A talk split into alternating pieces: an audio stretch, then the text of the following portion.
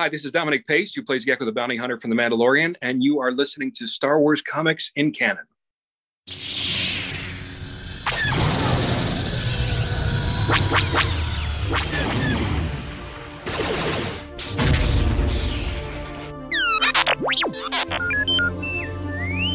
Hello there, and welcome to Star Wars Comics in Canon, your guide to the wider Star Wars canon through the comic book lens. And to take you on this journey, I'm your host, Mike Burton.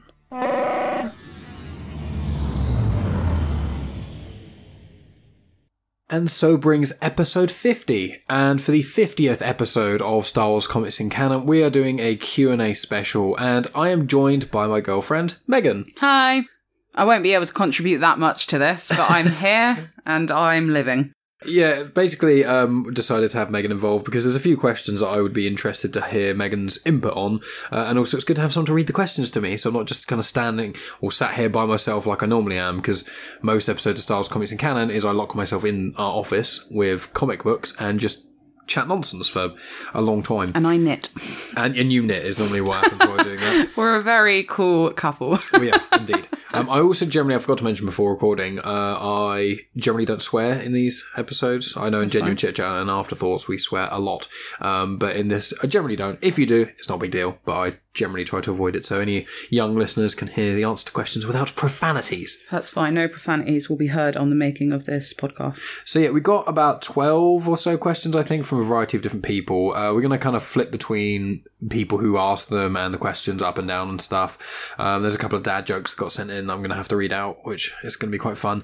Um, but we're going to do them in two recordings. So they should all be released in one go on the feed, but we're probably going to record these first sort of six now, and then later on today or something, we'll record another six because just sat still doing 12 questions is quite a lot On on my Easter holidays. on your Easter holidays and while I'm off as well. So, and we've got other stuff to do today as well. So, but if the if the audio changes a little bit halfway through this, that's kind of why because. Yeah, because we're lazy and can't be asked to record everything all at once. So that basically leads us on to the questions. So, Megan, did you want to get us going? Well, we have a question from Matthew B. Lloyd, and his question is Why did they turn the old comics slash novels into legends?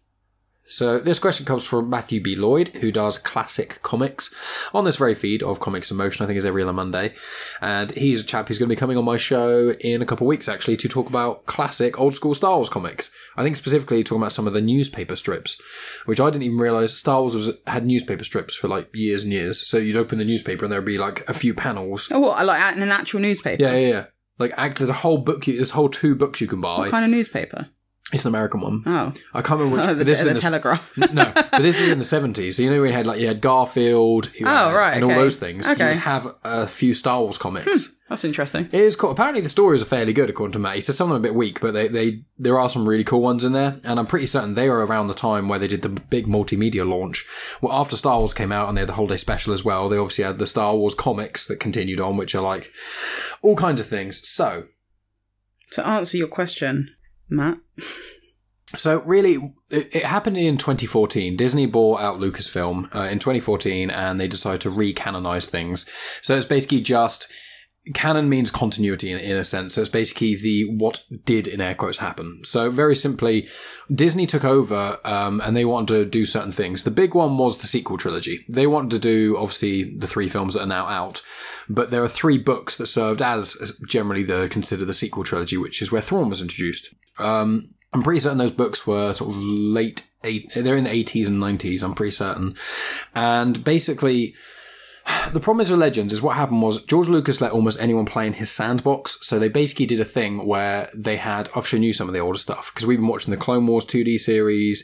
Um, there's also like the Ewok films, um, can't wait to watch those bangers. infamous uh, Ewok films. Oh, I love the Ewoks. Well, I mean, you, we watched the trailer for the Ewok film. I mean, what did you think of the trailer for that? I mean, it doesn't look great. Like the child looks, and I, I don't mean any disrespect to that. So this, this kid, if you're watching in the future, I doubt I mean, they're maybe probably they're probably what like 50 or something now. the kid is kind of scary looking. like The, the little girl or the guy? I think it's the little girl with the really curly yeah. hair. Yeah, yeah. Um, but I, I don't know if that's just because like Ewoks are cute, but they're also kind of scary looking. So I think in the films they become really brutal. If I remember, I think it's something. Well, I mean, they're pretty savage in the in the original three right? I films. think they're well, I say three films. They're not in the three films. They're just in. What is it? Episode five. And they eat people, didn't they? They were going to kill in Well, yeah, they're going to kill. in Return of the Jedi. They're going to kill, kill Han and uh, Luke and cook them up for Delicious.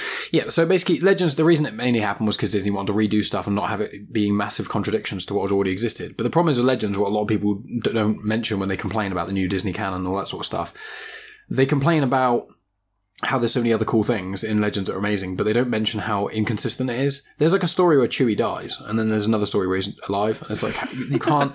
And the comics that were released in the 70s, there's a Marvel comic run straight after A New Hope came out that was meant that was kind of like a in between A New Hope and Empire Strikes Back, but it was so old that was before Empire Strikes Back or Return of the Jedi even came out. So the problem is, is it's back in those days. I was looking up some stuff about this question, and there's actually they had layers of the canon in.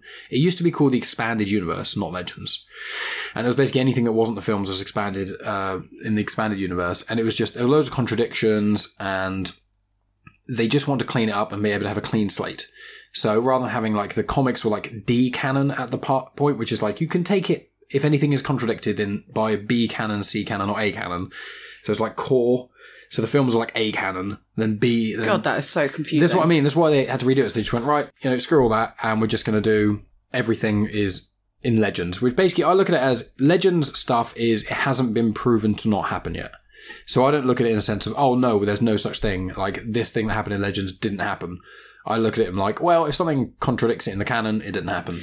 This is the thing. It's just that, like, I understand all of the people that are like frustrated, upset, annoyed, etc. Like by the fact that Disney took over and and then, well, they changed it, didn't they? So they they changed all of the things that were already out there and said, no, this isn't part of the actual universe. Like it is, but it's not like legit. And like I get that that's frustrating, but it needs to happen because like one consistent thing throughout the entirety of Star Wars is that there are plot flaws Yeah. and there are errors. So it makes sense for you to kind of just say, from this point here, now everything is going to be part of this franchise because otherwise, as you said, there's so many like inconsistencies that don't really fully make sense. And at least this way, they are trying to make it a solid universe as Yeah. opposed to having like little like naffy bits here and there. Hmm. Yeah, because the thing is as well is they use a lot of stuff from Legends in canon now. Like the Mandalorian gets praised a lot because they use certain elements like the Dark Troopers, the Crate Dragon, things like that. They're in Legends. So yeah, and we were watching the 2D series, which is classed as Legends. Legends, and Yeah. there's loads of bits in that that are now part of, well, the the 3D animated Clone Wars Yeah. series. yeah, exactly. Yeah, there's So it's not like they've completely abolished it and been like nothing existed, none of this is real, none of these characters exist. At least they've taken like aspects from it and Mm-hmm. have contributed to what is now canon. if there are questions that don't uh, that don't have answers to it in canon. So, for example, I think one of them is uh, Anakin Skywalker's scar. That was, I'm pretty certain, in the micro series caused by Asajj Ventress. It was something like that. That's how he got the scar. But in the in canon, they haven't mentioned that. But that doesn't Yeah. mean he didn't get the scar from Asajj. It means in Legends he did. So there's almost like the legend. The rumors are that he did. But you may hear new information that comes out that is more confirmed. Yeah. That's how I kind of look at And it. And didn't now. you say that in Legends, Asajj, Asajj Ventress didn't even have a name? I'm pretty certain she doesn't. Um, we watched when we watched it recently. I think they called.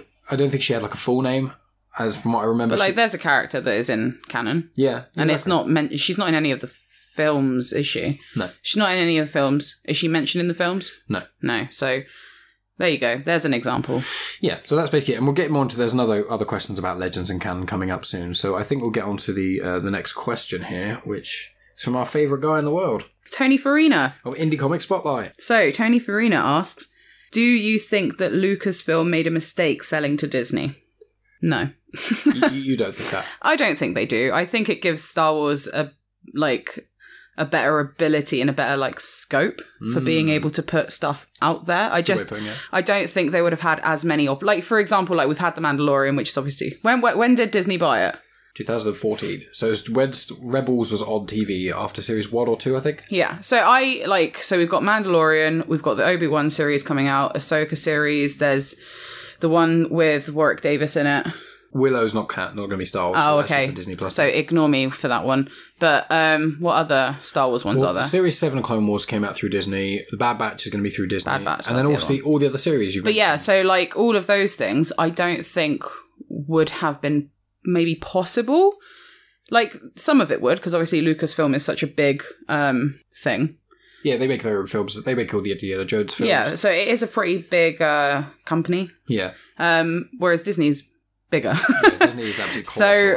I just think you like for people who like Star Wars and for people who want more Star Wars content, I think it was a better decision because it means that There's more money. there's more money, so they can they can make more stuff. Yeah, and I agree as well. And the thing is, is that when the way the expanded universe was working was that apart from the odd thing, it was mainly in game games, books, and comics was where the expanded universe really came into play. That's what the big thing is.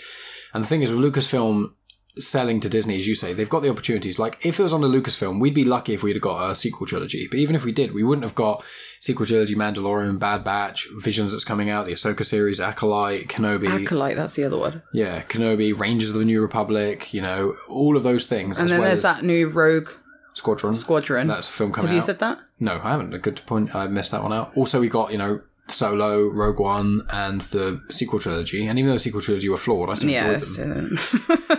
But it, it, I think it's a good idea because, I, as Megan says, it gives them more scope. It gives them more of an ability to release more content. You know, Star Wars is an idea and it's a franchise, and it means that loads of ind- independent creators can go in there and create stuff in the world. Like Taika Waititi, he's making the film of Kathleen Kennedy. and I love him. Um, He's the best. Obviously, Thor Ragnarok is a, a film that you always mention you love, um, and it, it, it's like without it being owned by Disney, I don't know if we'd have that. And also, Disney Plus is really good, but without all the new Star Wars content on there, I wouldn't be subscribed to Disney Plus. If it, now if it's it got was, the other now Marvel it, stuff. yeah, I mean, now it's got more on there, but like if it was just like Disney films and like the Star Wars movie, well, I mean, if we're arguing that the Star Wars movies weren't by by uh, weren't bought by Disney, then they wouldn't be on there. I don't, I don't realistically think that Disney would have been able to do Disney Plus if they didn't have all of the Star Wars movies and the fact Yeah. that they now have Marvel as well. It's just. This is what I mean. Like Disney's massive. It's basically trying to monopolize the market. So they are. Yeah, um, yeah, I think it was a good idea. I think so I'm good. sorry for the haters, yeah, yeah. I, I agree. I think it's a good idea for. but then I'm not also like. I mean, You don't know anything about Legends. I don't know anything about Legends. Really, I don't know that much. That's the that's the thing here is that I most I feel like most of the people that are kind of upset by the fact that Disney bought it are people that are older than us. yes They're they're people that like were that watched Star Wars, for example, when it first came out in the cinema. yeah or they were young they are sort of age around the prequel era Yeah, and I know I've said this on your podcast so many times, so I'm sorry if you're someone who's listening and you're hearing me say this again. And I'm sorry to Mike because he's heard me say it a thousand times, but less so now. But when I used to think about Star Wars, I thought about the, the Phantom Menace because that's that's what I grew up with. yeah So, like, if you're someone that associates Star Wars with the original trilogy, Mm-hmm. then I think your mindset will probably be a bit, a, di- a bit different. Yeah, because at those times you had the books that came out and the comics that all kind of intertwined like it does now, but you had it for 30 years. And it also depends years. on how much of a Star Wars fan you are. Yeah, and how far you're into it. But most people who've just seen the films don't really care. Most of our friends don't really care. They just like, they've asked me, they go, oh, is the new game canon? I was like, yeah, basically everything now, released now is canon. Because Fallen Order was canon, wasn't it? Yeah. Fallen Order's canon, Battlefront 2's canon, uh, Squadrons is canon. They've got another game coming out this year, 1313, which is a bounty hunter game that people thought was cancelled before, but actually it's, um, it was cancelled and then they basically re, uh, they've redone it and it's all bounty hunter-esque, so I imagine it will have certain elements of the Mandalorian things in it. But yeah, it, it was a good idea. They had way more opportunities and stuff, so I think that's, we would say it's a good thing. It wouldn't, without Disney behind it, we wouldn't get so much cool stuff. Yeah. And Legends still exists. There's the big thing. They still re-release Legend stuff, like literally right Yeah, now. it's not like they've abolished it off the face of the earth and said no one's going to access any of this stuff anymore. Like they're still there. They've even put it on Disney Plus. It's called Star Wars Vintage. They've called it. Yeah, That's So, basically Legends. Yeah, I think it's a good idea. They're still using it, so there we go, everyone. So the, the next question. okay, so question three is from Dave Har- Horrocks. Mhm. Um, He, he is the podfather of the Comics Motion Network The with Chris. With Chris Phelps. He's the one who did this. Who started this whole thing off and invited me to do the Star Wars show. So thank you, Dave. I apologise for saying your name incorrectly. I'm reading Mike's handwriting. Yeah, so. my handwriting is pretty terrible. So what's this question? So, um, what are your thoughts on Jar Jar Binks being a Sith Lord? Well, thi- thi- this actually comes from Whenever this comes up, it always makes me laugh. It's a weird conspiracy in Star Wars, which I am in. I kind of feel the same way about it that I do feel about Kennedy, the, the Kennedy assassination. I don't think it's like an inside job, but I think there's a lot of weird stuff around it we don't fully know, and that's how I feel about the Jar Jar Binks. I think not everything is as what they seem. So yeah, Because like with w- the original idea, they say that where this all came from was that in after the backlash of Phantom Menace and the amount of backlash was targeted at Jar Jar, they basically said, okay, uh, they re- the, the script got rewritten, and Ahmed Best, who's the guy who plays Jar Jar, who now also does the Jedi Temple Challenge, that kid's sort of uh, game thing, and he's been he's starting to do little bits and pieces here, voicing characters and certain audio things and whatnot. He he played Jar Jar, and he says that a lot of his lines were cut, and the whole where the character was going changed, but he's not allowed to talk about it. And having the fact that all his lines got cut shortly after would insinuate either they were going to have Jar Jar and it still being silly, or a lot of people thought they were going down the route of when Yoda was really stupid and weird in Episode Five when you first saw him, and that was kind of testing Luke. They would say that the other way around, kind of like he's pretending to be this fool, even though everything he does actually seemingly he survives and he manages to always get out of situations by seeming like an idiot, when in reality he actually manages to get out of these situations because he specifically wanted to. it's because he's Darth Binkers.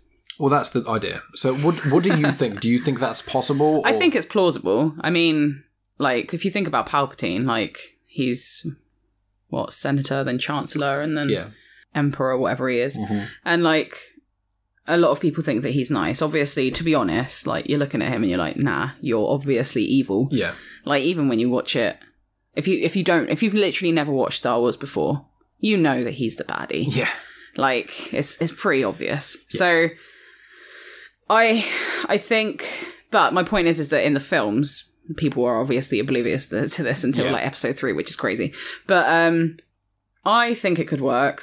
I think that because obviously he gives ultimate power to the chancellor yeah, in episode 2 yes, when obviously that was like the worst decision that he could have possibly made yeah, and it's just based on the fact that he's stupid yeah, is and also like if you see him in episode one he's just a bumbling buffoon and then suddenly he's like a general hmm. because he did one good thing but even that good thing was done out of clumsiness yeah. That's what and I then he's leading people say. into battle and then suddenly he's speaking in front of the entire senate on behalf of padme no Yeah, so it's just like does really? He, does he have that influence? like That's is is it is it just sheer fluky luck that he gets there or is it because there is something more sinister going on so i think it it could be a thing release the Jar Jar Binkus cut? yeah really release the the jar jar binkus cut I, I'm, don't know how I'd feel about it. I think the problem is they went too hard on it.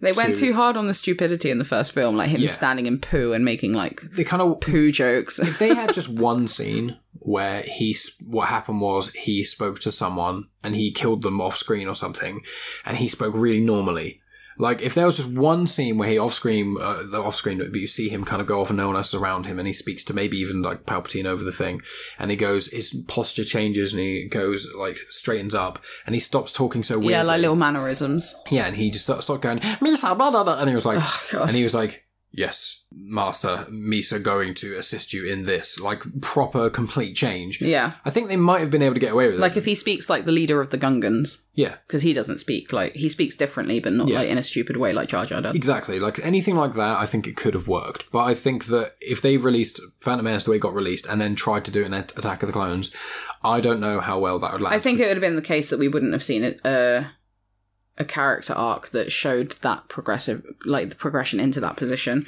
I think Yeah. because there is no real character arc to Jar Jar, like hmm it's just him being stupid, and then suddenly in the next film he's like serious and he's part of the Senate, Yeah. and it's just like. I don't think it would have worked because you hadn't seen that progression into it. I'd be intrigued if they released like a co- like a four part comic series or or something like a you know they've got that Marvel they've got the What If series coming out which is all it's all going to be about the MCU.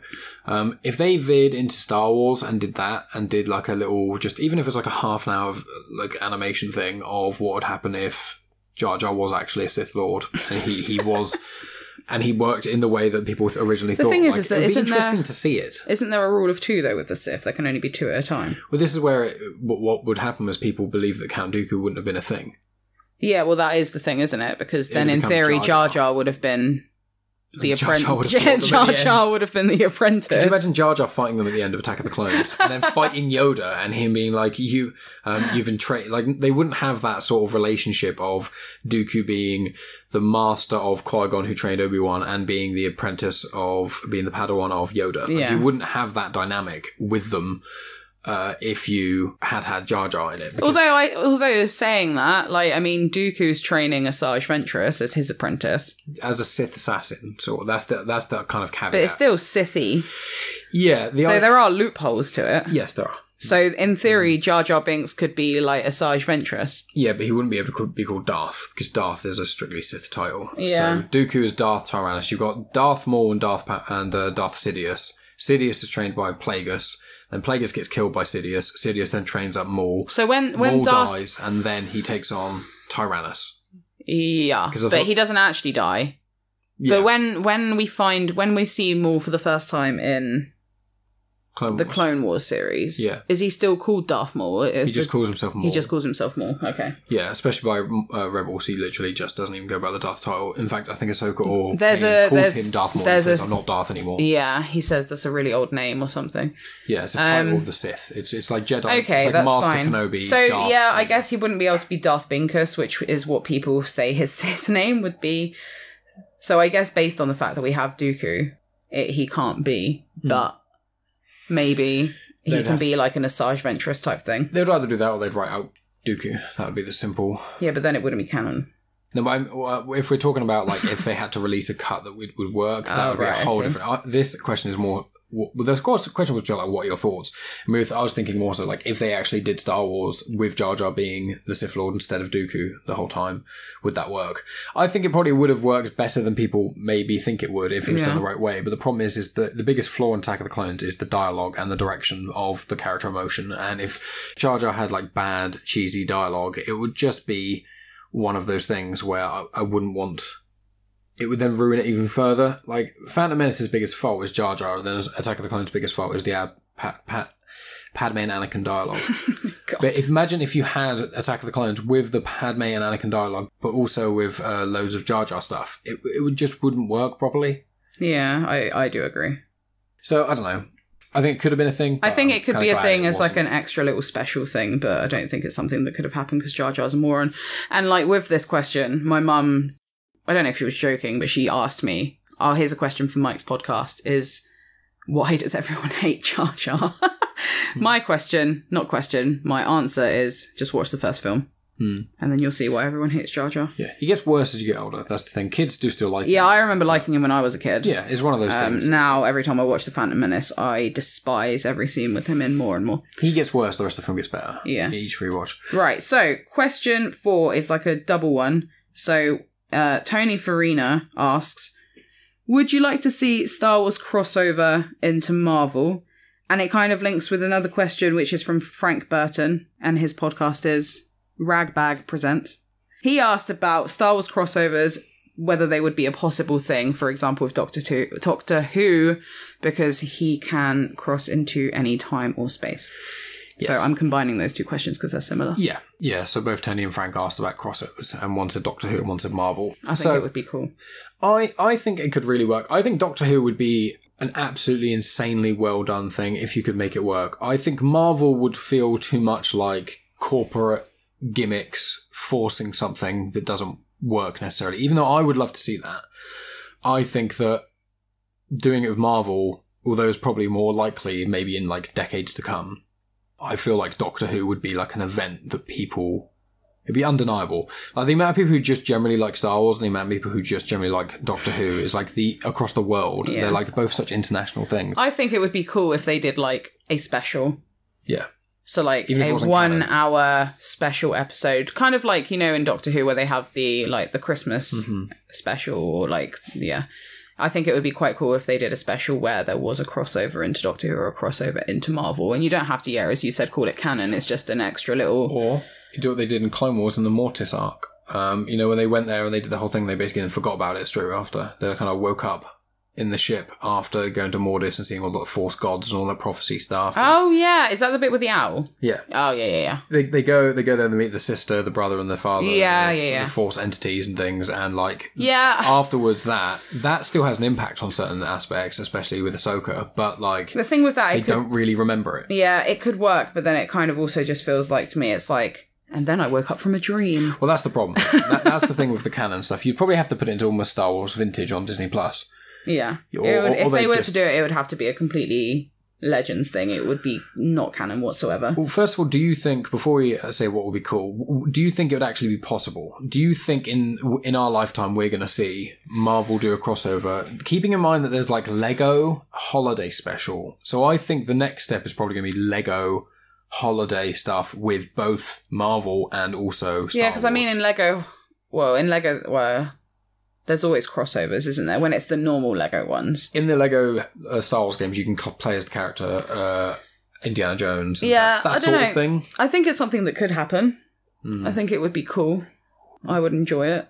Um, Lego would be fun and quite easy to do, but I think realistically, I think it would definitely be. gonna It would be a years. cartoon. It's going to For be sure. Yeah, it's going to be like fifty years or something stupid. It's going to be some sort of massive, ridiculous anniversary that's going to somehow fall on both both of them having like a major anniversary. Like one of them is like its hundred and thirtieth, and the other one is like it's I just feel like Doctor Who is not as big anymore.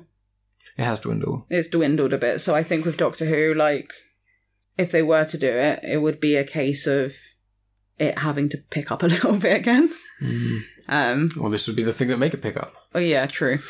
Yeah, Because obviously Marvel and Star Wars are always kind of like riding on a high. Like, I mean, this year there's things coming out like two or three series for each respective franchise. yeah. The thing. So if they did a crossover, it would make sense. I just think with Doctor Who, for example, although it would be sick, it would be so cool. yeah, Um, I don't, I don't think I see that one happening as much. I could. I tell you, what I would love. I would love a David Tennant Doctor Who. This is what I'm thinking. interacting with Qui Gon and Obi Wan Yeah. before Phantom Menace and going on an adventure with them and either Billie Piper or Freema. Agyeman. See, this is the thing: is that with Doctor Who, I think of Doctor Who and I think of David Tennant, and obviously David Tennant's not ever going to be the Doctor again. Well, know he's in Star Wars, but he's the voice of the robot who helps the Padawan, the younglings build their lightsabers. Which there's rumors that he's going to be in one of the live action series. So it's, I don't know.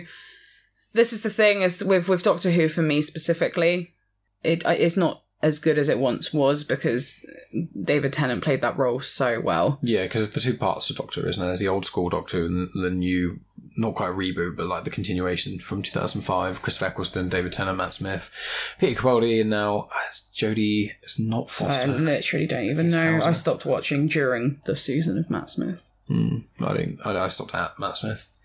So- just around that point. Yeah, I think it. I think it would be a good idea, but I don't. I don't see it happening. But I, I see more. Yeah, I think as you said with Lego, if they did it with Lego, I think that would be quite cool. I think that'd be the next step, and then I think they might do, as you say, like some sort of crazy special that's just like a non-canon. You know, say at the start, this is not canon events. it's just something for fun, and you have like the Doctor and interacting with the Force, and maybe he's like a. Maybe he even becomes, learns to use the Force in some way, and he's like a Jedi, and you get like a Doctor who's the Jedi, and his screwdriver turns to a lightsaber. Like that would be amazingly sick. But aside from that, I'm not sure how long it's going to be until we see Star Wars interact with other- universes. The thing is, is it's just such a insular thing. It's so massive. It doesn't need to go into other universes because if you want a character like Iron Man, you just create the equivalent of an Iron Man That's the thing. Is in that Star Wars. yeah? it's I so guess versatile, yeah. I guess Star Wars is such has such big lore that and every planet is completely different. You can just create a planet in the middle of nowhere and just have it with a race of people who are exactly how the story wants it to be. That's the thing. yeah. with Star Wars. It's not like, like, I can't I can't imagine seeing like people from Star Wars on Earth, for Mm. example. If I were to watch it, I can't imagine that. But Yeah. I don't know. Earth is in Legends. I can't remember how much. Oh, really? Is in. I think it's either vaguely mentioned or is one sort of story. I, I, I'm pretty sure it doesn't appear much. I may be wrong there, but I recall looking it up, and I don't think it's in many things. Okay, well, that was a long, rambly answer, and I'm sorry. So, this is another question from Matthew B. Lloyd. Who keeps up with the continuity at Lucasfilm? So Lucasfilm have a story group. Um, specifically, it's a whole department of Lucasfilm that are specifically their job is to talk to the creators of X, Y, Z, and say to them, "You can do this, this, and this, but you can't do this and this." Claudia Gray, when I spoke to her on with the interview I had with her, she said when she wrote the Lost Stars book, the ending, she wanted a Star Destroyer to explode, and she couldn't. They said, "Oh, instead of that, could you have it crash on a planet called Jakku? Can you just have the space battle that you're planning on having outside Jakku, just for one reason or another, and have that ship crash on there?" She's like, "Yeah, sure." And then they didn't tell her much more than that. And then she watched Force Awakens opening night at the cinema or whatever, and the ship was on. Obviously, it's what Rey goes past in like one of the first scenes, and she was like, "That's the Star Destroyer I crashed." Like, how cool is that? Um, But the real question is, Mike, why does everyone want to go back to Jackie? Why does everyone want to go back to Jakku? um, there's a guy called Pablo Hidalgo, um, and he is like the top guy at Story Group, and he's the one who writes the majority of the visual dictionaries that you can buy. Okay. I've, I've got, you know, there's a few we've bought, I've bought. yeah, Mike Um, went on a massive visual dictionary spurging spree in the works. It was Spurging Spree. Yeah, it was. We went to the shop, and it was basically there were a lot there for It was like discounted three pound, prices. three pound, and a fiver. So it cost me like eleven quid for three of them, and they're normally between fifteen and twenty five quid each. So it was just like eleven pound for all for Solo, Last Jedi, and Rise of Skywalker. So I, I read the Solo one while we were Watching Solo. yeah, and to point out some of the cool things that I'd missed in obviously the first time. But um, he Pablo Hidalgo, he's the one who writes all the visual dictionaries, and they're the things that are like the loose connective tissue that just kind of vague backstories of characters and whatnot, giving things names and etc. And so he basically just communicates with certain parts.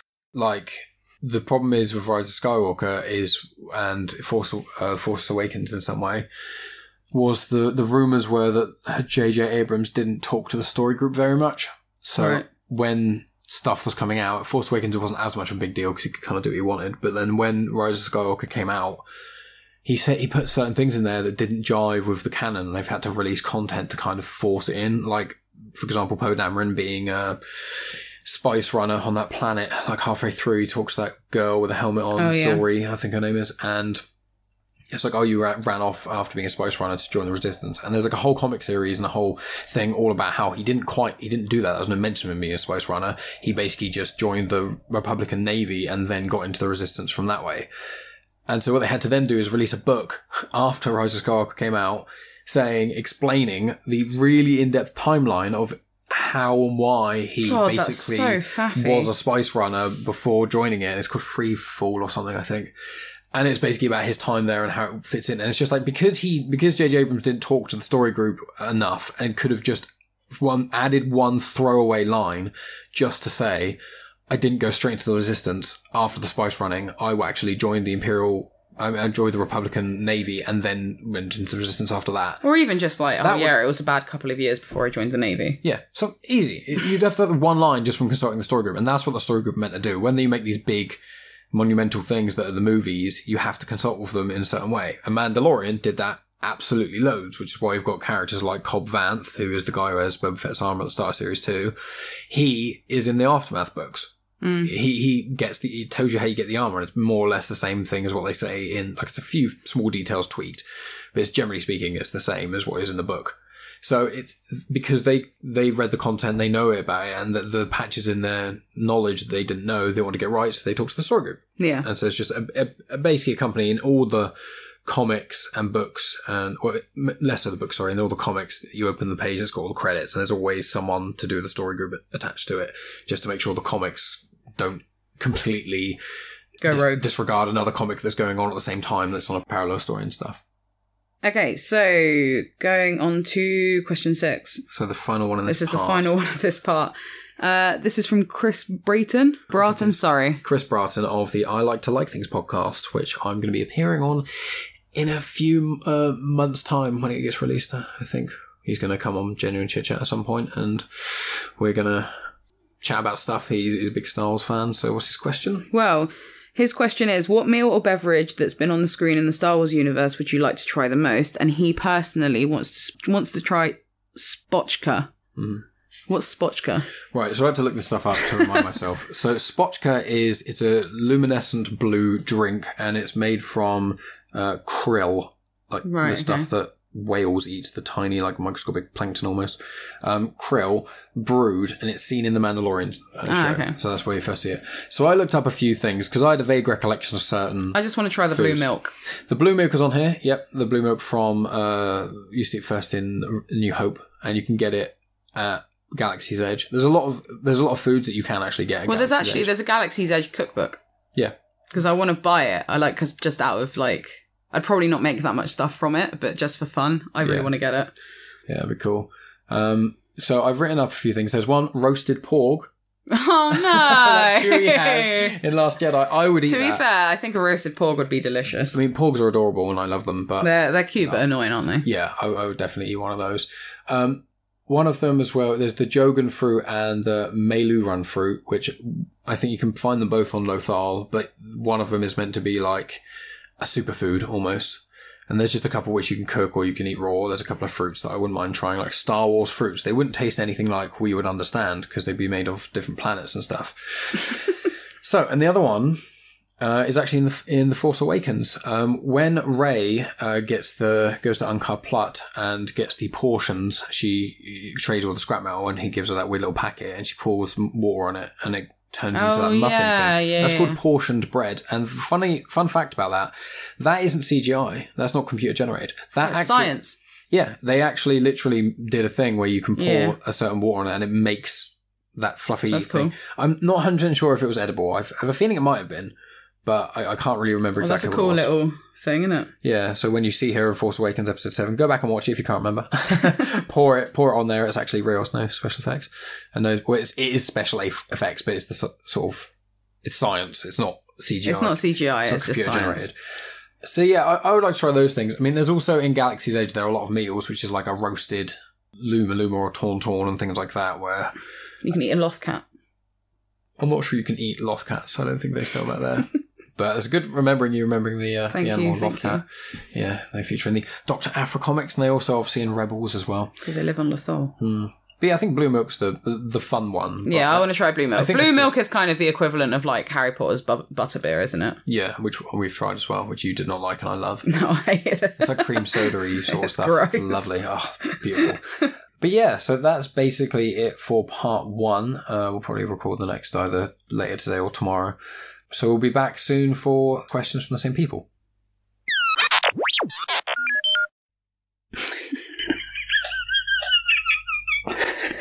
So you think I sounded like Muttley then? Yeah, I think you did. We're gonna, I'm going to keep them record it. keep that recording in. Anyway, so part two of the Q and A.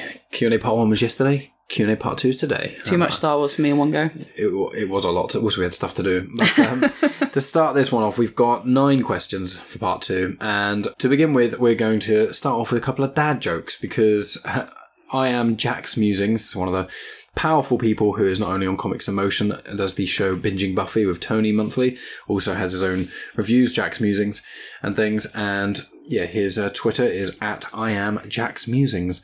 And so these are his um, dad jokes. So I'm reading them out. And I haven't heard these yet either. You so haven't. No, it says three of them that he put in. So big up to Jack's Musings. So these are some jokes that uh, Jack's Musings wrote for his super son. Um, some dad jokes. So here we go. Where did Han take Chewie when he got sick? where? Boba Vets. Oh my god. Here's another one. what is Jabba's favourite breed of dog? what? Poodoo. Poodoo. It's a word for poo and Oh, sorry, that one went over my head, but I'm sure bigger fans will uh, appreciate I'm it. not sure they would. Sorry, Jack. Uh, and then also, what did Obi Wan do when Luke couldn't get the lid off his blue milk bottle? What? He forced it. Oh my lord. So there we go. Those are the comedic genius. I enjoyed Jack. them. Yeah, he's and he sent over some Wars questions as well. And in fact, we're starting with one of them. So shall we hit this? Let's go. Let's do it. All right, let's let's get pumped. So, from I am Jack's musings, the first question is: What is the best sequence from canon so far? And he says it. What and why is it the, the first scene in uh, Return of the Jedi, Episode Six? So when he goes to like Jabba's palace and stuff, he says that's the best one, which I, I think is a pretty fair shout. I, it it is one of my favorites, but it's not my favorite all time sequence in all of Star Wars. Um, what would yours be, including? If we say including the movies and everything, just generally, because we'll, there's a couple of questions that go deeper into certain aspects. So, just in general, is there a favorite sequence when you watch either the Star Wars or Clone Wars or whatever? Your favorite thing to see? So, I think from the movies, it would be, um, probably maybe what you're going to say. To be honest, What? I don't know if you are going to say this, but is is in Episode three when Anakin and Obi Wan are like facing each other off at, on Mustafar. hmm I don't know. I, I really like it. I, I think it's just because, first of all, you really like it, so Okay. I've seen it quite a lot. yeah. Um, but also, like, I just I find that I like the things that I can quote, Yeah. and that's something that I enjoy quoting. And if I enjoy doing it, then it's something that I Yeah, there are a lot of lines. I like, Yeah, so- High ground, you're my brother Anakin, you know, lots of parts like that. and I think it's just a really cool sequence to see how like it's kind of the end of Anakin yeah. and then the start of Vader within the other realm of canon. So, like, including the Clone Wars series and Mhm. stuff, it would probably be when Ahsoka sees Darth Vader for the first time. Mm. Because obviously, And Rebels. in in Rebels, yeah, because very, very, Ahsoka- very minor spoilers, but it's when you watch Rebels, it like before. are we allowed to do spoilers? Yeah, yeah. yeah. Okay, But it's- spoiler. it's, it's a spoiler for Rebels. It's not a major, major spoiler. We won't say everything explicitly that happens in the whole scene to ruin it, but Ahsoka does co- confront Vader at some point in Star Wars Rebels. Uh, and obviously, Anakin was Ahsoka's master in the Clone Wars. It's just so goddamn good. and It's I just, powerful. I remember throughout the entirety of watching the stuff, I was just like, I really want to see Ahsoka see Darth Vader. Like, Hmm. I want them to meet. Like, I was continuously saying that. I was like, when is this going to happen? Like, I want to see it happen. And then when it did happen, I got a lot of satisfaction out of it, especially the first time watching it. hmm Um, I really liked that. It is. It is a very, very powerful scene. Those two scenes are two of my favourite scenes in all of Star Wars as well. I think the Mustafar battle in episode three is all this build up. I think if the Order 66 montage is one of my favourites as well because the music is so harrowing and it's so brutal and upsetting to watch, where the prequel trilogy is fairly light-ish. Like generally, it is not, especially with Jar Jar in the first one and things like that. And then you, it all culminates and becomes episode three, which is so strong and there's so much darkness in it and everything is so hard hitting. So I'd be inclined to agree there. My also favourite scene is probably in Return of the Jedi, um, when Luke fights Vader and he basically lets the dark side in a little bit and then mm. he beats Vader because Vader's weakened by the fact that he's fighting his son and he doesn't really want to kill him and stuff and he's all conflicted. And Luke taps into the dark side and he's like smashing Vader and Vader's like, on the floor holding his lightsaber up, like basically ready to die and Luke is just slamming his saber down like angrily again and again on his thing and then obviously he slices his hand off. Yeah. It's just that moment where it's like Luke could very easily killed Vader there, and it's that moment where he decides not to, which makes him different from Anakin, and that's like a big turning point. Both if you look at the um, original trilogy in its own, but also if you look at the whole saga, like the three kind of the biggest points in Star Wars for me are in Episode Three when Anakin becomes the Vader we know from the confrontation with Obi Wan, Order sixty six, the extermination of the Jedi, and when Luke decides not to kill Vader. They're probably my three favorite parts. Do you know what? Speaking of another one with Luke, and this is a spoiler for The Mandalorian season two. So if you haven't seen that, don't I mean, listen people should this. know about it You should now. know. it's been out long enough. Uh, I really like the bit where Luke Skywalker turns up and just kills loads of droids and like Baby Yoda, also known as Grogu, Grogu, but will forever be Baby Yoda in my heart, Yeah. Is just there, and you could just see everyone else in like the cockpit, and then You know, the bridge. in the bridge, like where they drive the ship Mhm, yeah. and um, then you've got yeah they can just see it on the security camera and they don't Yeah. know who it is they don't know if it's a good thing or a bad thing and everyone's just kind of on edge i really like that as well Yeah, that's one of the cool. That is held as one of the coolest. I think that's going to go down in Star Wars history as one of the best moments in Star Wars because it's it's just the music is incredible and the way it drip feeds you, and every fan knew it was Luke at a different point. Like, it's, yeah, well, i mean realistically it had to be yeah, there's a lot of speculation. I even said in one of my videos um, when people were asking me about what I think is going to happen, um, and I said I'm pretty sure Luke's going to appear. I was like, in in the Mandalorian, everyone was basically like, Luke is the only Jedi really who we know is about, which isn't Ahsoka, but Ahsoka doesn't quite class herself as a Jedi.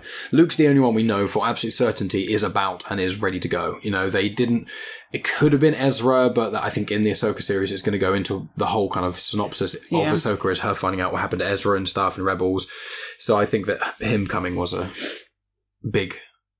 It was it was going to be him all along, but it was still just yet breathtaking when he appeared. it was agatha all along It was Agatha all along. So um so yeah but so we had a few moments there so right question two is from matthew b lloyd have you ever found continuity errors in the new canon So there's two answers in this, in part. There's one which is really minor stuff that doesn't really make any difference to anyone, and then there's more major stuff. Now, there's also it depends on how one wants to define it, because there's certain parts which is like the new canon in air quotes is basically anything after 2014. So it's basically the sequel trilogy is in including the new canon.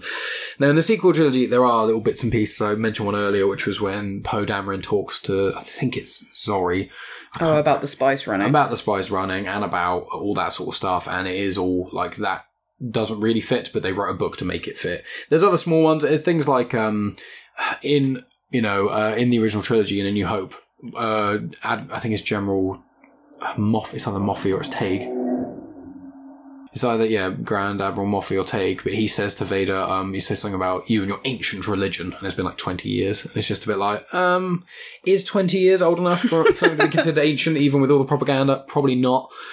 Um, but specifically in the new canon, there's there's a book called Ahsoka that came out, um, and it was made before season seven of the Clone Wars was even ever something on the cards. Because Clone Wars, they were meant to do a certain amount of seasons, it got cut short, so there's certain arcs they couldn't do. They turned some of them into books and comics, and then other ones they just used when years and years later Clone Wars Series 7 was being made, they used it for that, and other stuff is going to probably be used in the Bad Batch as well. In the Ahsoka book, it talks about her, as flashbacks of her fighting Maul, and she talks about her green lightsabers. And obviously in Clone Wars Season 7, she actually has blue lightsabers because Anakin changed them. That's a minor thing. It doesn't mm-hmm. ruin the book. It doesn't even ruin anything. It's one throwaway line. And one could just argue, oh, her memory was wrong. She forgot it differently because it's her recalling a time. There's that. There's in certain comics. There's one comic which has uh, just certain panels. They call this commander, commander. Other times they call them general. Other times they call them admiral, and they just don't consistently call them the same rank. That's a minor thing um, that happens. And then there's also I've said about Poe Dameron, and I think Star Wars Annual Number Three um, is a one-off comic where it's meant to be Luke meeting Sana Starros, and it's meant to. I think the synopsis says it's meant to take place around the eighth comic or something, but they meet in the sixth comic, right. like the first time. So it's just there's lots of in in That the could be comic. classed really more as a typo than a. Yeah, that sort of thing, which is kind of like when two characters meet and then they're meant to have met before this event, but they actually met after it or something along those lines. You just got to choose which one fits the best and either go, okay, well, this comic says it was set now, really it was set two weeks later, or the character said something stupid that they didn't mean. You, you know, it- it's one of those things. There's no big ones. not really. There's there's no massive ones. I mean, in the sequel trilogy, there's parts where it's like you know, with the whole Palpatine controlling Snoke stuff, that still hasn't really been explained very well. Where it's basically like, so Snoke had his Yeah, with all the like weird little jars of Snokes. That's a bit. and it's like, and Palpatine says to Kylo, like, "Oh, you've, I've always been the voice inside your head." But they said in the Force Awakens, I think the idea was when he was touching Vader's helmet, he was having like mini Force visions, kind of like Leia, uh, kind of like Rey had when she touched Anakin's lightsaber in the Force Awakens. Yeah. Um, but it's just like, but if it, if Palpatine says, "Oh, I've been every voice in your head," and then it does a little montage where he hears Vader's and Snoke's and blah blah, you'd go, "Well, if that was Palpatine, does that then undo the other stuff of Kylo?" Unless it was Palpatine putting on a voice of all those different people. Well, that's what they because he can obviously manipulate people's heads. well, that's what they're insinuating. So does that mean that he can't? that Kylo wasn't having Force visions, and it was just Palpatine? So that questions can he? Fit? You know, there's all these little Yeah. things. It's basically just with Palpatine returning and Kylo Ren not being a Sith. That's the big problem because the thing is, is Snoke says he's not a Sith, but if he was being controlled by Palpatine all the time, and Palpatine is a Sith, then is he not a Sith then by proxy? And that's what Kylo Ren kind of is then. It, it's it's just it gets muddy and things don't really make sense when the relationship between Snoke and Kylo in seven and eight. When they make it so that basically Palpatine was behind all of it, you're just like, this doesn't make sense. This doesn't add Yeah. up. So things like that are kind of annoying. That's why Rise of Skywalker is one of my least favorite of the films. I feel I still prefer I think, to Phantom Menace and maybe Attack of the Clones, but it's it's the the problem is there are certain plot points that you can't just kind of glaze over. Like the comment about ancient religion, you could say either the propaganda or he's being specifically he's saying the word ancient when really he means a couple of decades, but he's saying it in an attacking way. Yeah. Like, there's, there's lots of little ways you can get a- around things like when Pad, uh, when Leia says she can remember what her mother looked like, even though she saw her for like one second. But in the comics, they kind of give her a couple of force visions here and there that she kind of, or like feelings. She walks around Naboo and has like this feeling about like Maul and Padme, and he doesn't know, she doesn't know it is Maul. She, it just kind of shows her having this vision and seeing certain images and things. Yeah. So it's it's mainly just in short, it's basically there are lots of little ones, but that's just what happens when you make a big universe. The MCU is riddled with them. But when it's like actual huge big things, aside from Palpatine stuff with Snoke, I don't really think there's any that are major. Most of them either get explained in a comic or book, or you can kind of just not almost like don't squint at it. Yeah. Okay. Yeah. So, from I Am Jack's musings, are there any Legends characters that you would want to see in canon? Now, I have said this before on the show. I don't know that much about Legends. The majority of stuff from Legends that I know comes from playing the video games. Um, I didn't read any of the Legends books. Um, I'm reading a couple at the moment. I'm reading the Book of the Sith, which takes little bits and pieces out of a lot of the old Sith books. There's a there's a Darth Bane trilogy all about the Rule of Two. That's a quite a popular book series. There's the Knights of the Old Republic games and things, which goes on about um, like the ancient Sith, like thousands of years ago, and the Sith and the Jedi Wars, and Darth Revan and Darth Malak, and all these. Um, not Malak. Um, I think it's Malak. Um, all these different Sith, and there's one Nihilus, and things that can eat planets, and there's all kinds of craziness. So, and there's loads of legends. Obviously, it's like 30 plus years of legend stuff. So, I don't know as many things about a lot of the legend stuff as other people. So, my pool is more shallow. But my favorite legends character um, is in the game The Force Unleashed, which is what my tattoo is of. Um, anyone on line. I occasionally post it in things. And it's Starkiller slash Galen Marek. And he was the secret apprentice of Darth Vader after Revenge of the Sith. It was like halfway between, oh no, it was towards, of the 20 year gap between episode three and four, it was like a few years, it was around the time of Rebels. It was about a few years before A New Hope. He has an apprentice that he's secretly training. Palpatine doesn't know about it. And he has to go around and hunt down Jedi, and this guy, Galen Marek has to kill loads of old Jedi. He kills Shaak Ti, who's a member of the Jedi Council. He kills loads of others, and then the first game is him basically at one point turning back to the light, and then him basically trying to undermine Vader while under the guise of still being his apprentice. And you fight Vader a couple times, and then you fight Palpatine and stuff, and it's just it explains how the the Rebel Alliance got their symbol in that, but obviously it's legends, and so it's not true, it's not canon. There's a character called General Kota that's really good, but Rebels basically used a lot of those elements. Star Wars Rebels. There's a General Kota in The Force Unleashed is very, very similar to Kanan. Hmm. Uh, even mild spoiler alert to do with both of them at some point lose their vision. So it's like there's so many parallels to it. Yeah. So that's probably my favorite Legends character. Um, I would say uh, that's why I've got a tattoo of him as well. Um, but you haven't really watched. Do you know who I want? I want the Shaggy Jedi. Oh yeah, yeah. Who's in? Um, There's there's from Scooby Doo. There's a character in Legends from the 2D animated Clone Wars because I pointed out to you. series. Yeah, the, we watched it the other day. There's So he's called Shaggy Shag- from Scooby Doo. Shaggy. Shaggy, and S- he's a Jedi. S H A apostrophe A space G I. Yeah, I want him. I want to see him in canon. Yeah, he was actually um, in the micro series of Clone Wars, the 2D animated one that's in under Star Wars Vintage on Disney Plus, which is Legends. Uh, yeah, there's a character towards the end of Volume One, um, which goes up against Grievous. Him and uh, the one that looks like Ki-Adi-Mundi. Ahsoka. Kaidi Mundi, Shaak Ti is the one who looks like Ahsoka. Aayla Secura, who's a Twi'lek. Um, they all go against him. Um, Grievous, and yeah, this guy gets killed by Grievous pretty quickly. He gets wrecked. Um, he is in, yeah, Clone Wars Chapter 20, the mini, mini one, and he's also in something called Star Wars Battle for the Republic. Um, Well, which is a which is a strategy game. I want to see Shaggy Shaggy. in canon. That would be a bit of fun. I like those sort of things. Like Obi Wan's home planet is Stewjon, and that's because a, George Lucas really liked Jon Stewart, and Jon Stewart said he really liked Obi Wan, and he asked where he came from, and George Lucas said Stewjon, That's funny. and he's like, it's Jon Stewart. So it's just it's just like a silly little thing where in, it doesn't matter if a planet is called Stewjon or not. There's there's also certain characters that are kind of named after other like, famous people and things like that. But yeah, that's Okay. legends. Cool. Now, question four is from the great Tony Farina. So, besides Aphra, who is the best character created for the comics? So in the comics, um, along with Aphra, there's Triple Zero and BT1 are pretty cool. I've shown you a few panels of them, which is like basically C3PO and R2D2 if they're complete psychopaths and they like actually actively enjoyed killing people. and the To Triple be fair, R2 doesn't seem like he doesn't not like it. R2D2 goes, does go. R2 is ruthless. in some of the comics as well. He kills a lot of people. Um, but yeah, he basically uh, triple zero. He's basically C three PO, but he's dark grey with red eyes, and he kills people by draining them. Um, like he likes to drain their blood. He has like a hand of syringes, and his How ha- his other hand has got like a buzz saw in it, like other needles. He injects people with like nerve toxins, God. and then just tortures them while they can't move, but they can still feel everything. All that sort of stuff is in the comics. Pretty grim, but he's he's a pretty awesome character um, from the comics. There's also this is a character that's going to link in with a question later on, and this is a character who's created in the Star Wars comics. Star Wars Legends comics from 1977 or 78, like, so before even Empire Strikes Back came out. There's a character called Beilert Valance, and he's a bounty hunter who's a cyborg. And he is in his own comic series at the moment, and he's been in several miniseries and stuff. And he is now canon again, and they've basically used a lot of element, elements from the Legends character for him, and I'll go into that a little bit more later. He's a really cool character for the comics.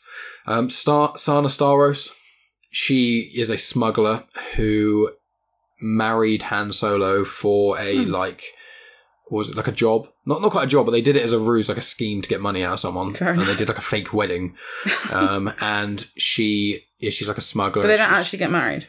No, she basically she shows up in the comics after like I think the end of the first arc of this main run of Star Wars comics. So it's set like weeks after A New Hope. Yeah. Hands with Leia, and Sana tracks him, and then basically approaches him and says to Leia like he's my husband, and he's like whoa no I'm not. And so Leia's really angry at Han because she thinks he's lying. It's all this almost like a love triangle before they're all into each other Right. in a weird little way. But she is a really interesting character because she actually has a relationship with Doctor Aphra, who is a woman. So it's not in because these they have these characters that have relationships with men or women in Star Wars. They're a lot more sort of uh, free with it in a lot of ways, especially in the comics. They don't make a big fuss.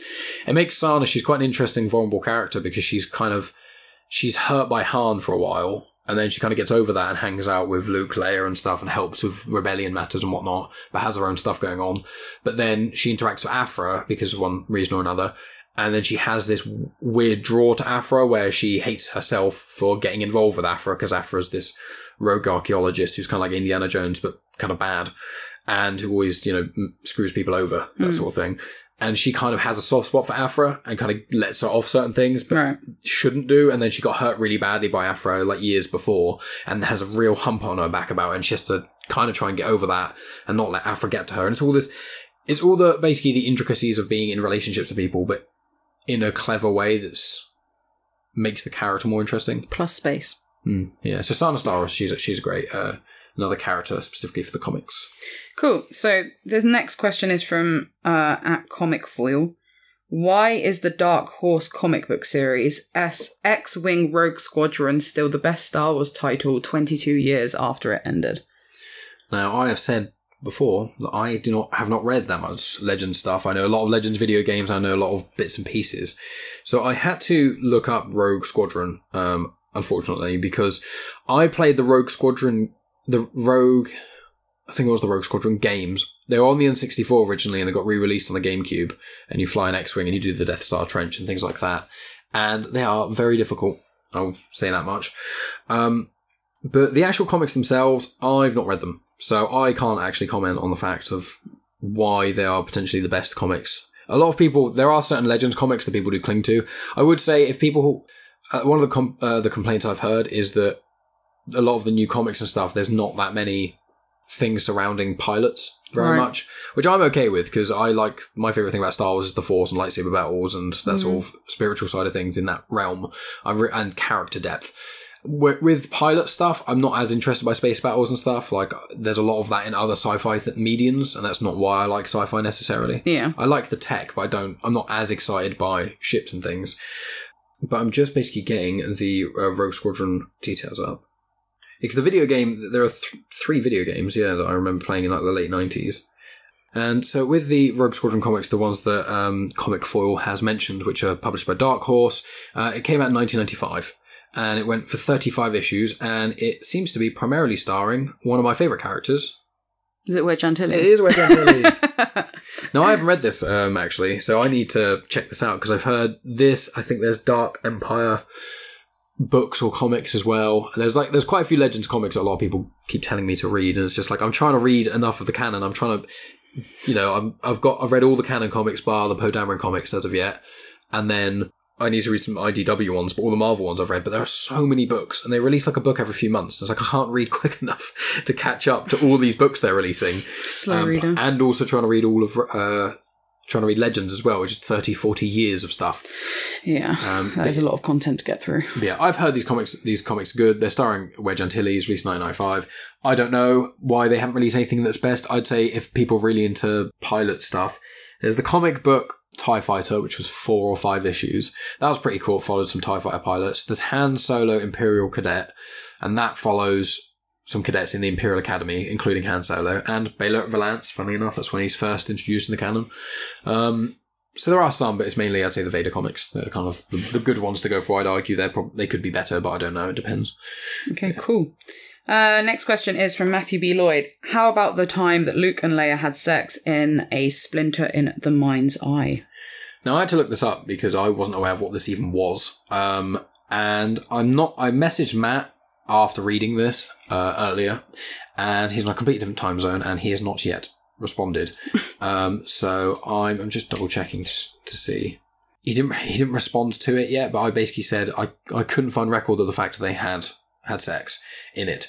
But what I did find out, interestingly enough, is it was the first ever Star Wars book in the expanded universe. So what it was, it was released in uh, 1978. And basically what it was, was that there was a script called like The Legends of Luke Starkiller, because the original name of Luke Skywalker was going to be Luke Starkiller. He, um, George Lucas wrote like a, in 1976 or something, he wrote like this original script for Star Wars and then it didn't get made. Um, they, they had to tweet, he tweaked it and stuff and made it eventually what we know Star Wars today. And he excluded all the other tweaks he's done since. I was just, I was just Um, thinking the but, same thing. Yeah, generally similar to the Star Wars we have today.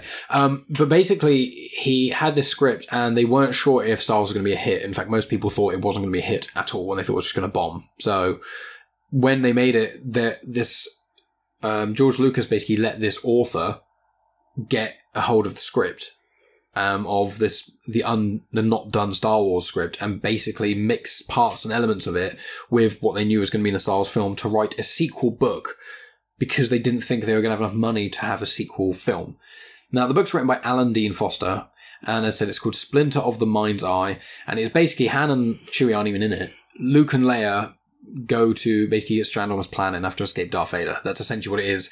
But in the book, they get like weirdly flirty with each other, and they have like those like inner monologues, and it says that they have confusing emotions about each other.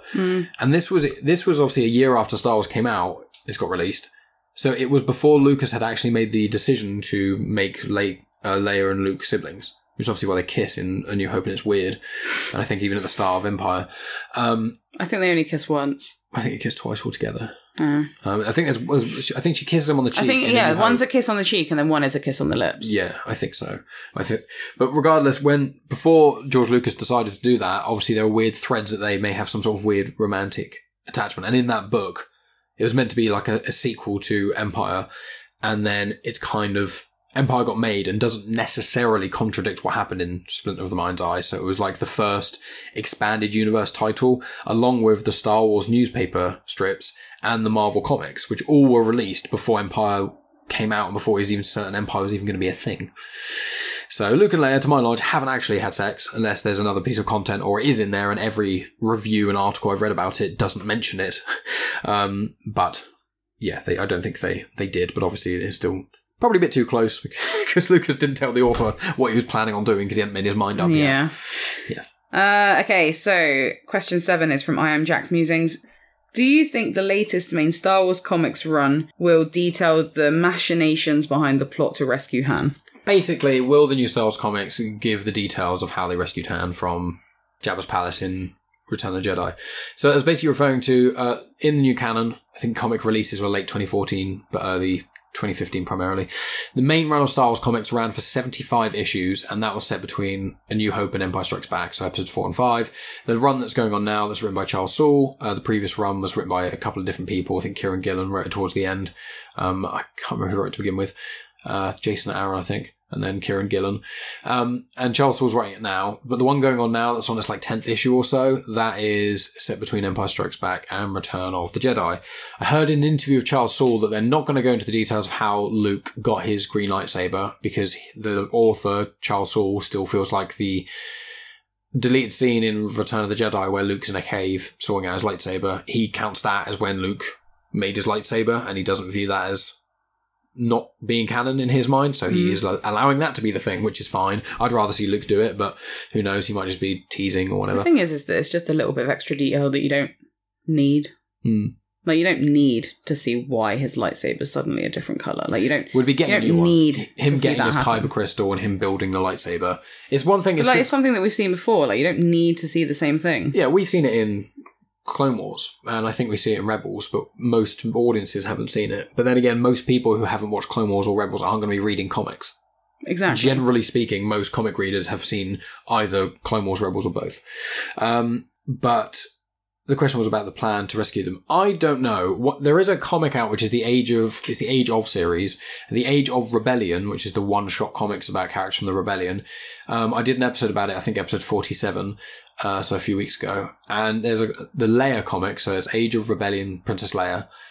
It goes into detail about her, her and Lando and Chewie going to Jabba's palace once, uh, like when she's got her bounty hunter gear on, but it's about her getting her bounty hunter gear um, initially and having to pretend to be the character she played, which I think is called Boushh. Um, has to play that character Boushh in front of Bossk to trick him to for some reason or another. Um, so you can read that, and that'll give you a little bit of information. It's not a bad comic, but at the moment, it probably will. I mean, it's it's only about a year between episode five and six, and so I don't know if they're going to go into depths about the plan to rescue Han or not. They are kind of talking about how they keep needing to go to Tatooine, but things keep popping up and they can't do this and can't do that. And I think there's other storylines and bits and pieces, threads they're going to get to, but I, I think they probably will. Like, would you? I know you don't read the comics, but like, do you care how they rescued Han? No, not really. I don't, I don't know. Like, Is there anything you'd want to see that, like, I mean, it would be interesting to see how it happened, but like, I don't feel the need to have every part of it filled. But it's the same thing with the the lightsaber. Like you were just saying, like you really want to see it happen, whereas I don't really care. Like, yeah, like I saw the deleted scene where he changes the lightsaber, and to me, it didn't add anything. So it's just kind of like, okay, cool. He's got a different color lightsaber is, is there, is there anything at the moment in canon that you haven't seen that you would want? Like, even if it's like a gap in time, like for example, between Phantom Menace and Attack of the Clones, with more training of Anakin, or between this film and this film. Like, is there any time period or or scene that you haven't seen that you'd want to? The only thing that I'd be interested in seeing is some of Anakin's training when he was younger. Hmm.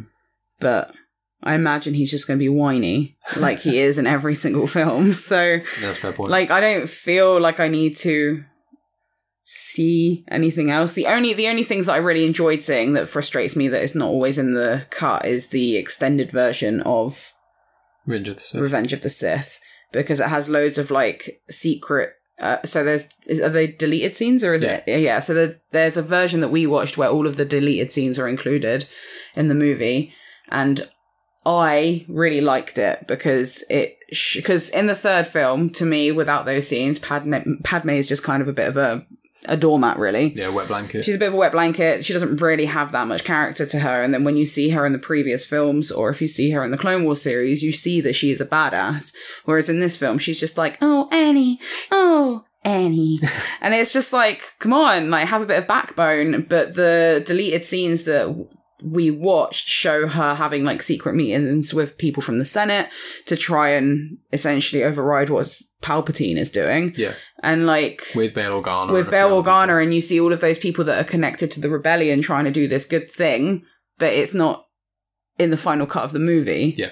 So I really enjoyed seeing those things, but it's annoying that it's not in the normal cut. Yeah, it's like a whole. 10 I know that minute wasn't the question that you asked me. No, but- it's like a whole 10 minute long subplot about Padme Yeah. and Bail Organa trying to get rid of Palpatine's power, and I think they basically vaguely realise they won't be able to do it, so they have to try and make other arrangements, I think is what they kind of alluded to, and that's the sort of the first ideas of the rebellion, is them kind of doing things under the radar. I guess I suppose if there's anything that I would want to see is little things like that.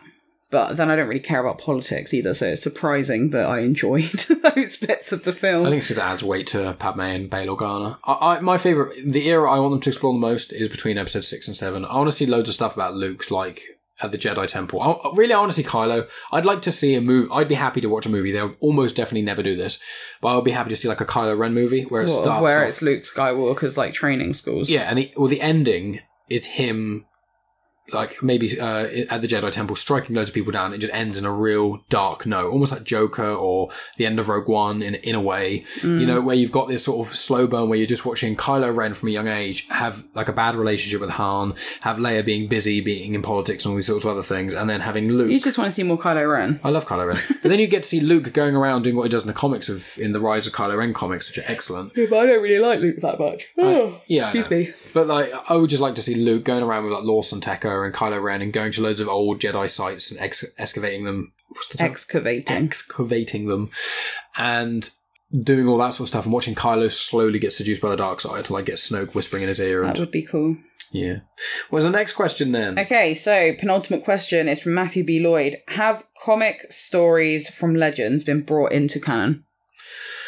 So there's there's certain aspects. There's the ones which are there's a lot of legend stories that have been brought into canon. The biggest ones are things of Thrawn, because they've Thrawn in Rebels and Thrawn in The Mandalorian takes a lot from when Thrawn was created in the Heir to the Empire books by Timothy Zahn in the late 80s and early 90s, I think. And it was basically the, the original book sequels to the original trilogy. And they're set like five to ten years after, I think it is. And the thing is, what they're basically doing now is in The Mandalorian, what it seems like, and with the Ahsoka series and all these other things, they're basically building a series around a big event. And the big event is basically going to be Thrawn coming back. And that is probably going to be very similar plotline wise to what happened in these Heir to the Empire books. Right. I think that's going to be a big thing. Um, aside from that, there's in in the comics, like the original Star Wars comics, I haven't read a huge amount of them, but the character I mentioned earlier, Beilert Valance, he's a cyborg bounty hunter. He's like half machine. He's got like his face, half his face looks like a robot, and he's he basically starts off as like a bad guy, and then he's because he has this massive hate of droids and he hates himself and all these other things, and he's he has a conflict with Luke, um, I think, and then basically he eventually kind of sacrifices himself to save people. That's generally his plot in the Legends comics, and then in the modern canon, so you get him in Han Solo Imperial Cadet, he's definitely an antagonist, he sucks. Then right at the very end, he has like a mild turning point. Then you get the Target Vader comics, which is the bounty hunters going after Vader, um, I think just before the Battle of Hoth. I think it's just before, just after Empire Strikes Back.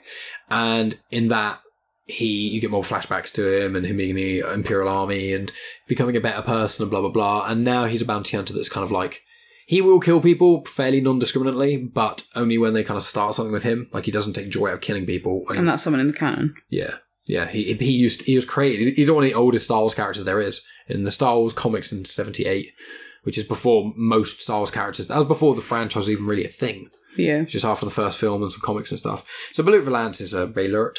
Valance is probably the biggest one, I'd say. Um, and Thrawn. Thrawn is, is pretty massive, I'd say. Thrawn was the biggest one, and then in general legends to canon, I think, and then Beilert Valance. He, he's, he's the biggest one from the comic. Cool. Then we're on to the last question, which is from Dave Horrocks. What is the biggest surprise moment slash oh my god moment in all Star Wars comics since 2015? Right, so I'll say the first Star, the comics ones first, and then you can say what the biggest one is outside of the comics. So in the comics, it's probably in Darth Vader number, I think it's number six. It's not no, I think it's Darth Vader number five. It's it's either Darth Vader number five or six. I think it might be five, and it's basically when Vader bleeds his lightsaber crystal. That's just insane. It's in the Charles Soule run, 2017, um, of Darth Vader comics, and he beats a Jedi the, the first few issues of him finding a Jedi, beating him, and etc. And then he gets his crystal, and then just takes him, and it's there's almost no dialogue in the whole comic. It's just him walking and having force visions and things, and trying to like bleed this lightsaber crystal by pushing all of his like hatred and anger into it and stuff to turn the crystal red. And it's just such a powerful set of panels. And the artwork is absolutely incredible. And it was like, whoa, I didn't. Because before that happened, the red crystals didn't have an explanation in canon. In Legends, lightsaber crystals were synthetic. So Sith, Sith instead of getting a kyber crystal from one of those planets like Ilum or whatever, instead of going there and getting one of their own and just going red, or taking a Jedi's one and bleeding it, which is what is in the new canon, they would just create their own lightsaber crystals. And if you create your own crystal, it is almost always red. I think that's kind of because it's like this unnatural thing. Yeah, and that's what it was in Legends. So lightsaber bleeding is a new thing in the canon, and it's only in the Darth Vader comics, the Kylo, Rise of Kylo Ren comic, both by Charles Soule. And then also in the Ahsoka book, she cleanses the lightsabers, which is why she has white lightsaber crystals. So, you, so you can cleanse a previously bled crystal. Uh, and also in the High Republic books, there's a Jedi character who has this ancient Sith, Sith spear from like thousands of years ago, and she cleansed it as well. So it's lots of cool little threads, and that's in the book by Charles Soule. So he's like the bleeding, the mar- the the bleeding king, The bleeding king, the bleeding king. So that was the biggest moment in that in comics for you. in the comics. Yeah, the Kylo Ren one was pretty intense as well, but. You know, there are, there are some really cool moments. Um, there's mainly with Vader, but there's some really cool like Aphra stuff where it's really clever and fun. And there are there's like there's a story that's ongoing in the main run of Star Wars comics and that 2017 Darth Vader run, and both of them there's a plot line which is basically you've got Vader going to Mon Cala where Admiral Ackbar and stuff is. The Mon Calamari. Yeah, and he goes down there to the Quarren and uh, the Mon Cala, and basically he goes there and enslaves all their people. And then the comics that were coming out at the same time was of the main run of Star Wars comics, which was set after A New Hope, which is 20 years later. So you're getting Vader in one week. You'll get one, uh, one month, sorry, you get one comic which is showing Vader taking over Mon Cala, killing its leaders, destroying it, and enslaving its people. And then you've got in the Star Wars comics 20 years later, them going to this this uh, city, these people that have been held down by the Empire for 20 years and all their leaders are gone, except like one Yeah.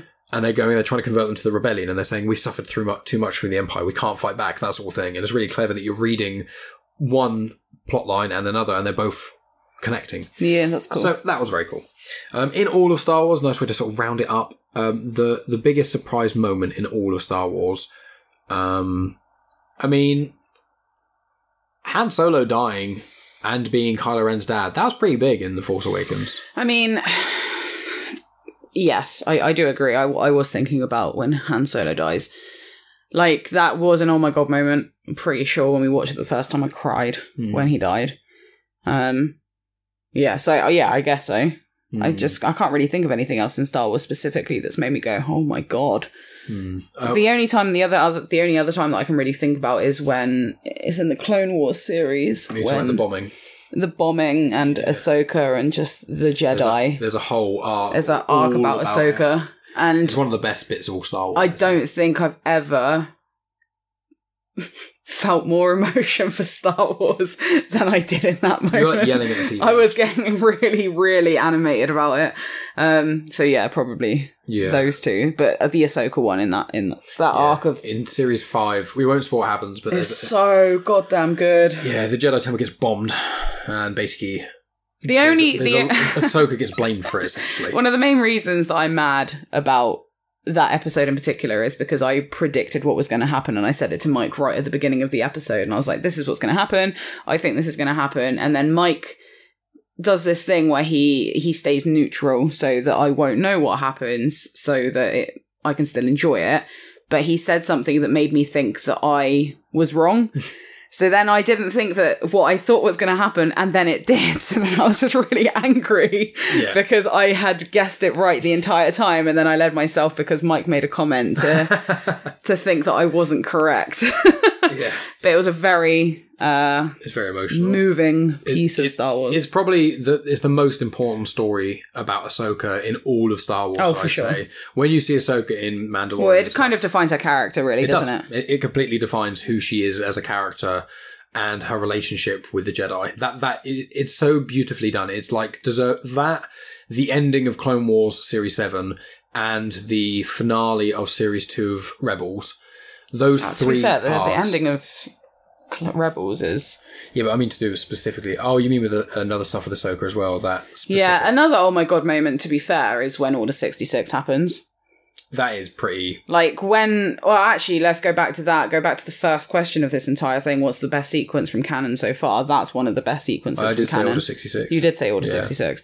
Um, yeah, yeah. No, Order 66 is probably one of the uh, most, oh my god, moments. Film. It's better, like, I think for me, especially because I've watched the Clone Wars series Mm, and then Cody turns on mhm. Obi Wan. You're like, Cody, what are you doing? Yeah. Like, you're friends? Yeah. like, so yeah, I think And then it makes the finale of Series Seven of the Clone Wars. There's there's a whole thing when Order sixty six happens in the Clone Wars, and it is absolutely phenomenal. Some of the best Star Wars there is. You literally go on IMDb, the last four episodes of um, season seven of the Clone Wars, they're all over nine point five. Yeah, just even the, the the complete lead up to how Order sixty six happened.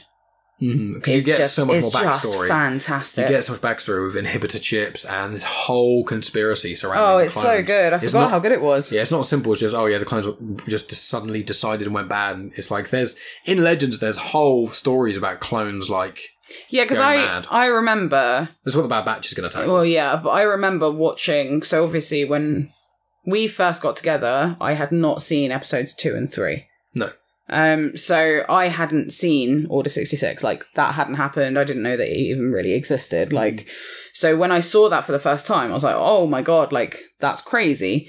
And then I remember watching the Clone Wars animated series and being like, well, Cody's a baddie because he's going to turn on Obi-Wan. I was like, well, I know that Cody's a baddie. And Mike was like, you need to watch it. He was like, it's more complicated than that. That's the only breadcrumb I would give you. I was like, I'm not going to tell you anything else, but you just need to keep watching, and things will make more sense. And we got to like series five, and you're like, why are they still not? Why do I still not know this? And I was like, just literally wait because it's in series six.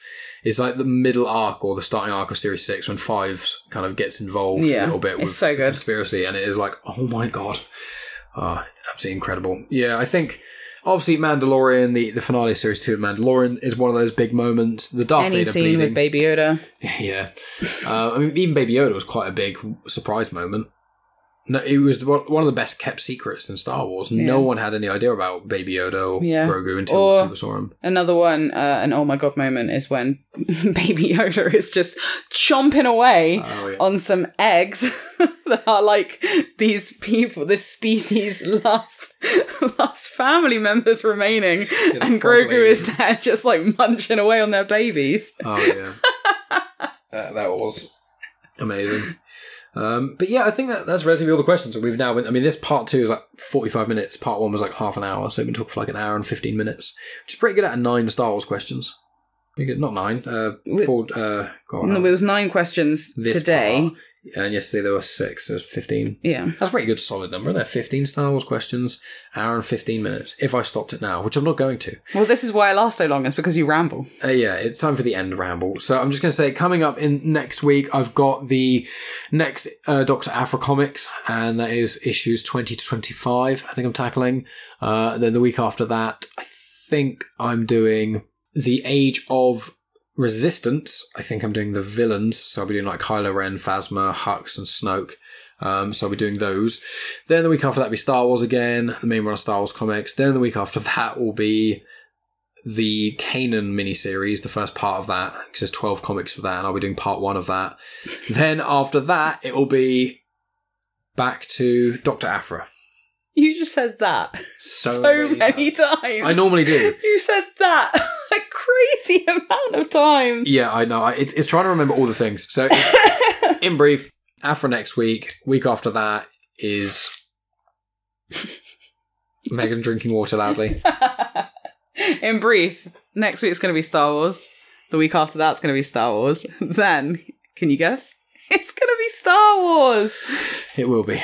It will be. Aphra, Age of Heroes, Star Wars, Kanan, Aphra. Well, actually, I say Age of Heroes. It's Age Oh my god, this is why your podcast is so long. It's because I can't be able to edit the end parts. Because trying to get all of the, the stuff I need to remember to tell people. Uh, also, you know, I was on 20th Century Geek recently and I did the Desert Island comics, so make sure you check that out.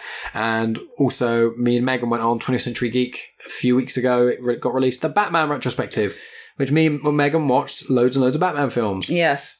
And Megan loved it. I, I wouldn't say loved. Love is a strong word. Um, but then also make sure I've got a Patreon. Make sure I've got a Patreon. Make sure you have a Patreon. Yeah. Make sure we all have a Patreon. We can all have a Patreon and all donate the same amount of money to each Yeah. other, and then no one will benefit except Patreon. exactly. Yeah. Good. I have a Patreon, patreon.com slash genuine chit chat. The link is in the description.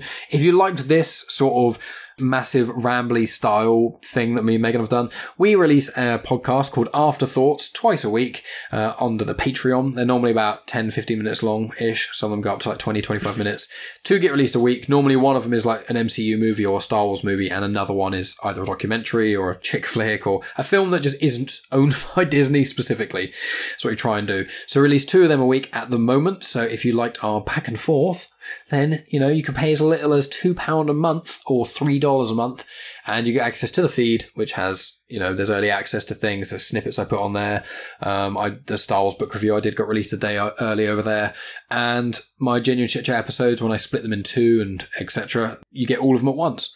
So it's just lots of little bits. What a bargain, pieces. everyone! It's great. Go, go now, quickly! Grab your purses and wallets. All get to your laptop. Type in Patreon.com Slash. slash genuine chit chat. and then you can listen to our afterthoughts twice a week. And we, there's loads up there at the moment now. I think we're on past episode ten. Right, so quick, go everyone now, run, run. go quickly. Yeah, uh, that's basically it from me. Do you want to give your Instagram handle so people can follow what we eat every day? I mean, now I have to because you've introduced it. Yep. I don't have a podcast, everyone, because I'm boring. So I, I do have an Instagram account though, and if you are so inclined in following me on social media, it is Gritts Gets Fit, which is Mike always tells me to spell it out. So G R I T T S Gets Fit. And it's all about my health and weight loss journey, and you will see pictures of delicious food on there, everyone. I'm a fantastic cook. Cheers. Uh, yeah, it's food and tortoises and Food, tortoises, and you. and me sweaty Running. after exercise. Yeah, Yeah, that's basically what a it. treat. It's a delight. My favourite Instagram to follow. Uh, and you can find me at Genuine Chit Chat on Instagram, Twitter, and on Facebook. There's my other podcast, Genuine Chit Chat, which is on its own little feed. But wherever you're listening to this, if you're listening on YouTube, you're in the right place already because all of the comics in canon and Genuine Chit Chat episodes are all in the same place. If not, just if you're on Spotify, Apple, Google Podcast, wherever you're listening to Comics in Motion, you can listen to Genuine Chit Chat. So go and check that out. Thank you so much for listening, guys. I really appreciate all of you for sending in your questions. It's a lot of fun. And um, yeah, I'll talk to you next week. Megan will only talk to you if, what, God, if you are on Patreon, really. That's the only, that's it. Yeah, if you want just to, if you want to, this is yeah, if you want to continue hearing my voice, as I've said, go get your wallets, go to Patreon, and then you can hear me on the reg. And Megan thinks she's hilarious. I don't think I'm hilarious. I know I'm hilarious. so you get to hear Megan hearing herself be hilarious on Patreon as well. Yeah. Two pound a month, guys. I, all this free content from Bargain. Comics in Motion, from me on Styles Comics in Canon, Genuine Chit Chat, all the guest spots I do. All of these things, guys, are public service. So donate, and you get even more. You get to listen to more of Mike's rambles. How much more do you want of my voice? Because you can get more. There's always more. And if I get even more Patreons, we'll do even more. if someone gives me one hundred pounds, you can have him. That's the next Patreon tier. It's £100 a month, and you get me. you get a date with Mike. It's not a date. You just get me. I You just get- appear at you just get front. Mike. I just appear at your house, and you have to like take care of me like a Furby. Like a pet. Yeah. I just come with nothing but the clothes on my back. Nice. No, I'm not going to do that. Cool. What are you doing? You have a hair on your face, and I was getting it. You need to pull that off mid recording. Outrageous, this is. Outrageous. Alright, you're going to cut this bit out. No, I'm not. Bye, guys. Bye.